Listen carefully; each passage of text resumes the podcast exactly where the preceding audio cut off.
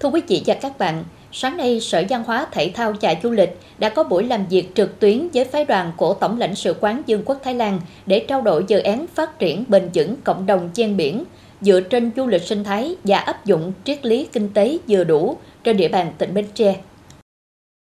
Tại trao đổi, hai bên đã thông tin về tình hình phát triển du lịch tại địa phương, tiềm năng phát triển du lịch cộng đồng ven biển dựa trên du lịch sinh thái, Bên cạnh đó, đại diện phái đoàn Tổng lãnh sự quán Dương quốc Thái Lan đã nêu mục đích của dự án phát triển bền vững cộng đồng gian biển dựa trên du lịch sinh thái và áp dụng triết lý kinh tế vừa đủ tại tỉnh Bến Tre như nâng cao kỹ năng, kinh nghiệm cho nhân sự ngành du lịch và du lịch cộng đồng, xây dựng kỹ năng, phát triển hệ sinh thái cộng đồng, kỹ năng phát triển và quản lý cả cung và cầu về du lịch cộng đồng. Bên cạnh đó, xây dựng và liên kết hợp tác giữa các cơ quan chính phủ và doanh nghiệp, cộng đồng dân cư tại ba huyện thí điểm Bình Đại, Chợ Lách và thành phố.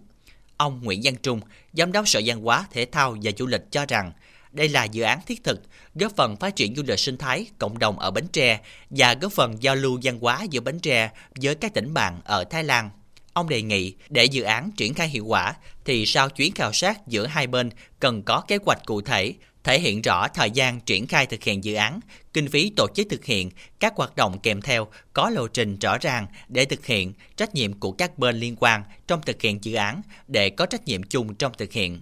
Được biết, từ ngày 20 đến ngày 22 tháng 9 năm 2023, phái đoàn Tổng lãnh sự quán Dương quốc Thái Lan sẽ đến khảo sát dự án phát triển bền vững cộng đồng gian biển dựa trên du lịch sinh thái và áp dụng triết lý kinh tế vừa đủ trên địa bàn tỉnh Bến Tre.